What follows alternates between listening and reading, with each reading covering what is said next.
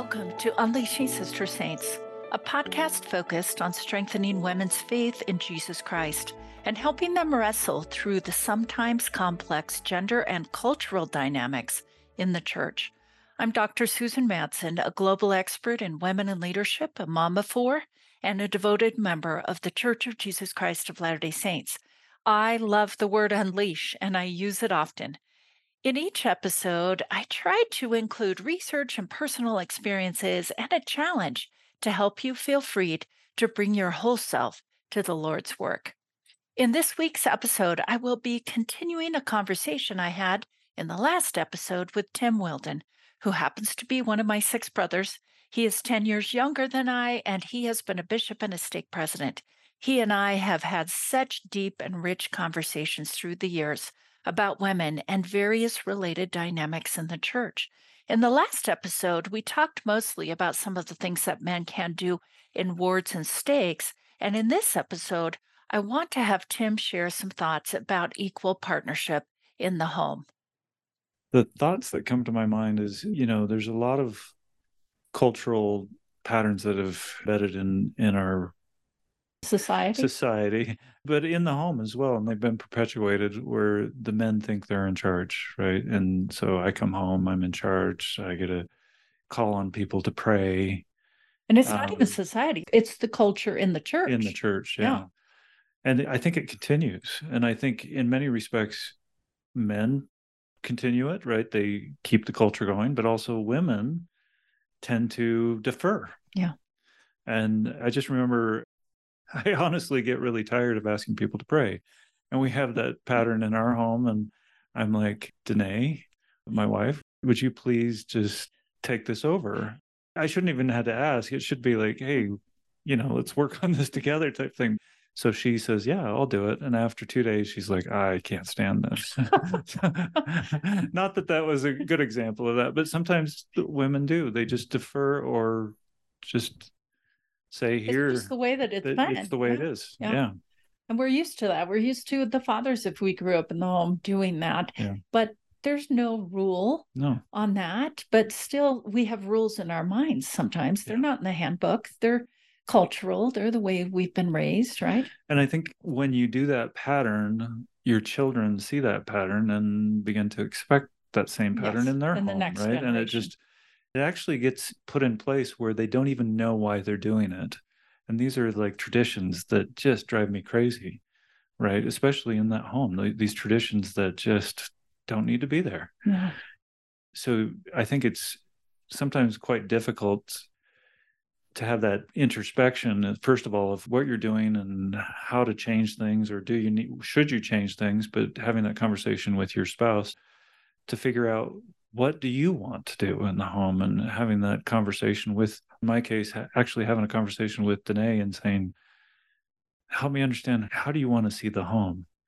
Interesting. And actually therapists and and folks that really work on family and partnership in the state of Utah I've talked to many of them they really do recommend a partnership conversation that becomes very deep about everything that they're doing in the home. Who has what responsibility? Why?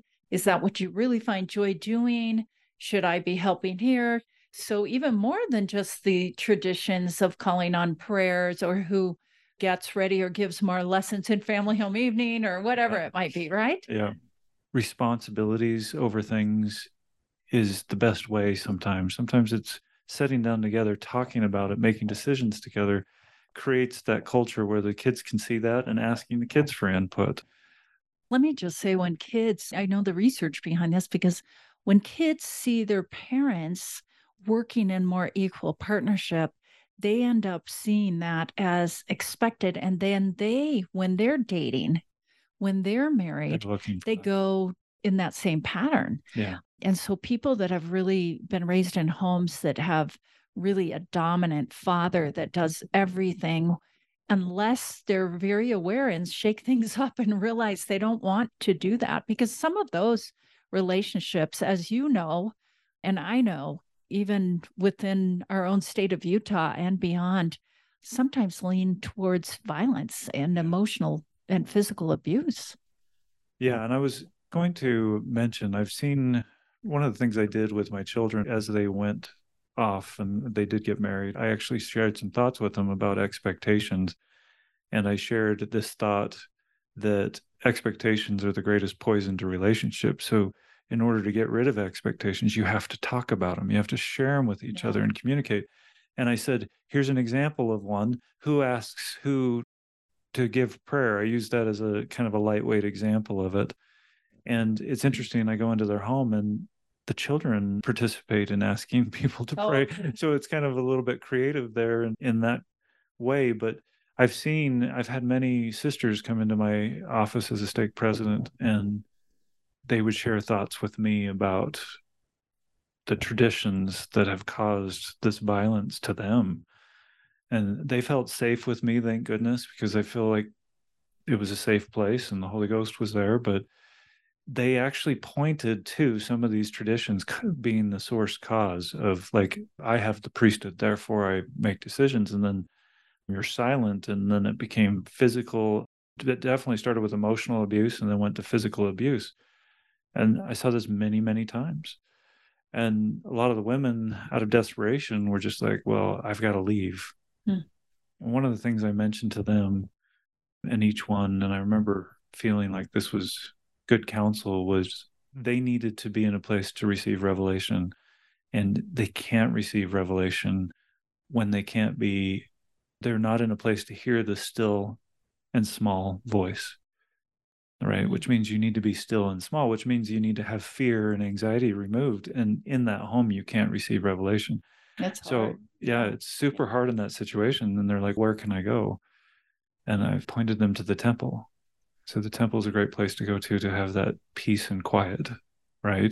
Yeah. But it's even going, go home, go with your parents, go where you feel safe, find a place. And one woman said, Well, I feel safe in the mountains. Well, go in the mountains, go spend time to find the answer of what they need to do and to receive that revelation. And then they would come back and ask me to sustain that. And in many cases, I couldn't, right? I actually give them direct advice in that way because it's really up to them. But this is such a complex yeah, area because every person was different. It's not like I can't give you an answer that just suddenly fixes it for every sister because every single person received different revelation as I think about equal partnership in the home, that really does mean equal respect. Oh, yeah. Equal voice. I'm just trying to think what else that means.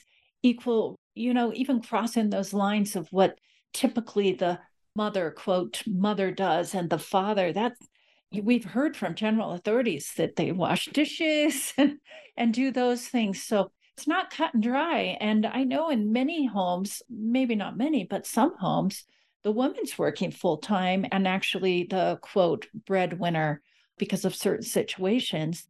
And so, you know, that personal revelation to me is just key yeah. for each family. And that doesn't make man less than or a woman less than, but that equal partnership. What does that look like? How does that work in our maybe with me and Greg, our marriage might be different than you, and it is different than you and yeah. Danae. Yeah, I think even the terms that we use in the home sometimes we need to be careful because it's like, I'll take care of the kids. Your responsibility is to take care of the kids, and I'm so gracious to come in and take care of the kids while you go I go. babysit. I babysit. I'll babysit is probably the the term, or I'll do your dishes. yeah, there you go. But it goes both ways. It should be like you know, I'm doing the dishes. Yeah. Right. It's for the family, for it's a family you know, thing. Or for myself, because yeah. I ate dinner. Yeah. So so what can or should be taught or practices, you know, practiced in the home to generate more feelings of gender equality? What have you seen? I'm sure you've seen and talked to people that do this well, and then probably both sides of the extreme. Yeah, I don't know that I do it super well on my own. So it comes to asking the right questions.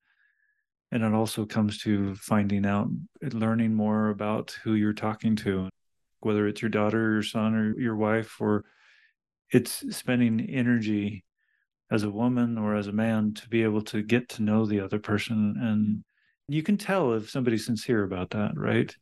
Because you can ask a question and then you can look at your cell phone or whatever and be distracted by that of course you're not listening in that state. So when i say real questions and sincere questions i mean you want to hear the answer. And i think that's super super important because that changes the dynamic. Once you understand and see everybody not as a slave or not as a worker bee or whatever you see them as individuals then the spirit touches you to recognize that they're all equal and god's no respecter of men. In my opinion that literally means that each one of us are equal in every way right? And some of us have different talents that may be greater or less in certain areas and then in other areas. So getting to know each other better. I yeah. think too many times families live in the same home and they don't know each yeah. other. And i think challenging the things that sometimes men do and women may do separately for instance you know we've done a lot of research on finances and especially in my home state there's a lot of women that don't know and many of them who've had husbands pass away or leave and they have no clue what to do in terms of money I'm looking forward as we look at self reliance. That means everybody's educated, everybody's prepared, everybody understands money, everybody knows how to cook, right? Or use their food, food storage. Yeah. I'm just joking on that one. so. well, I think sometimes people think that they're doing a service by doing themselves, right? I'm going to take this off your plate, so I'm going to go do it. And I think that's often a mistake. I think especially with critical things, I think it's very important to do it together. I've seen this with uh, spouses that die, you know, yeah. and as they die, like what you just said, they don't have a clue what they're doing. But if you do it together and everybody's educated together on it, first of all, I think you're going to see things differently with different perspectives. Then you're going to make better decisions collectively, and you're all going to be educated yeah. together with that. And then the kids see that and that alters the next generation right? And that's they, how you do things with your daughters and sons yeah.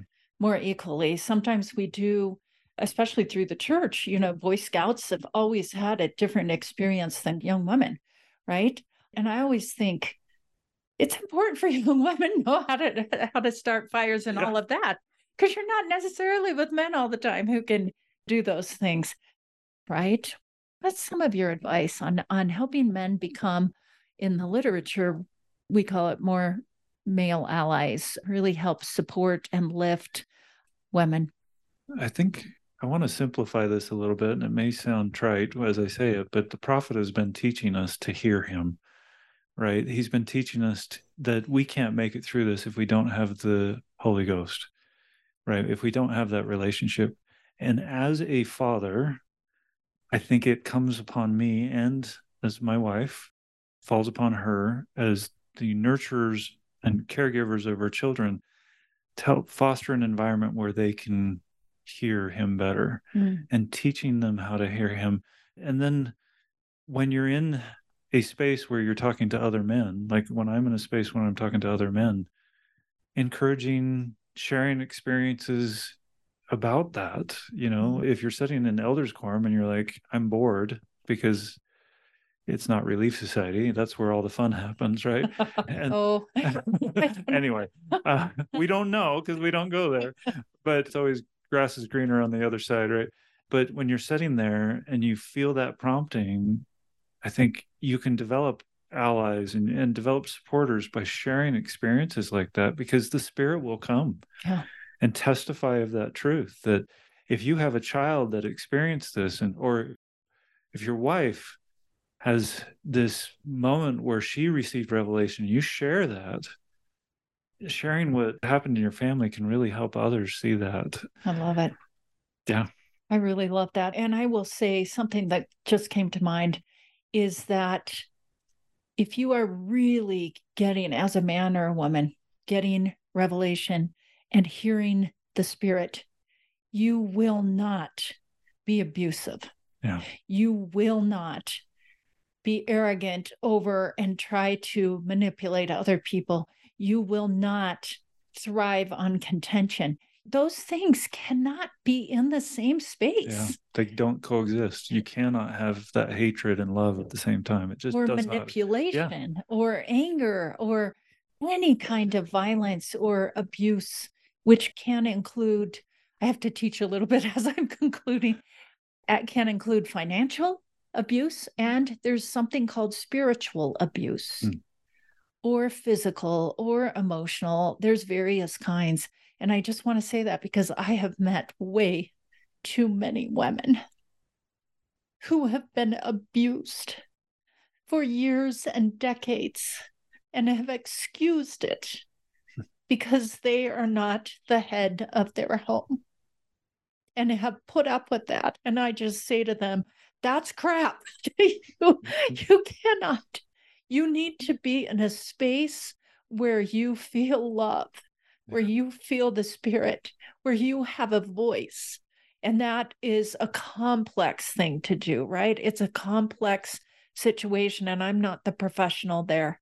But what I know is I support what you said, Tim, that the spirit needs to be there to receive that revelation if we really want to be the best version of what we can be for our families. Mm. Any final thoughts? No, just amen. That's so true. I've been thinking if you take the attributes of the spirit and inverse them, you know, you flip them up.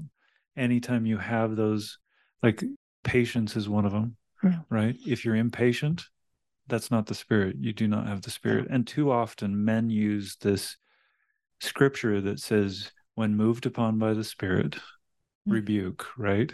Mm. And they forget the second half, which is with an increased amount of love. And they're not even moved upon by the Spirit to begin with in many respects. So they're definitely not going to increase that love after. But we should not be rebuking people unless moved by the Spirit, which means it's out of love. Mm-hmm. It is completely out of love. And that's why it's so easy to transition to an increased amount of love after that. If it's not done with love, then you shouldn't be doing it. And yeah. you definitely don't have the spirit. So having the spirit is super critical for life. I'm so glad I had the chance to talk with my brother about some of these important issues for so many women in the church today. For my challenge to you this week, I would recommend that you think about what equal partnership in the home looks like for you. Talk about that with your spouse or boyfriend, a family member, or whomever might feel appropriate to you. Thanks for listening to this episode of Unleashing Sister Saints. This is Dr. Susan Madsen, and I am devoted to unleashing the positive impact of Sister Saints on the world.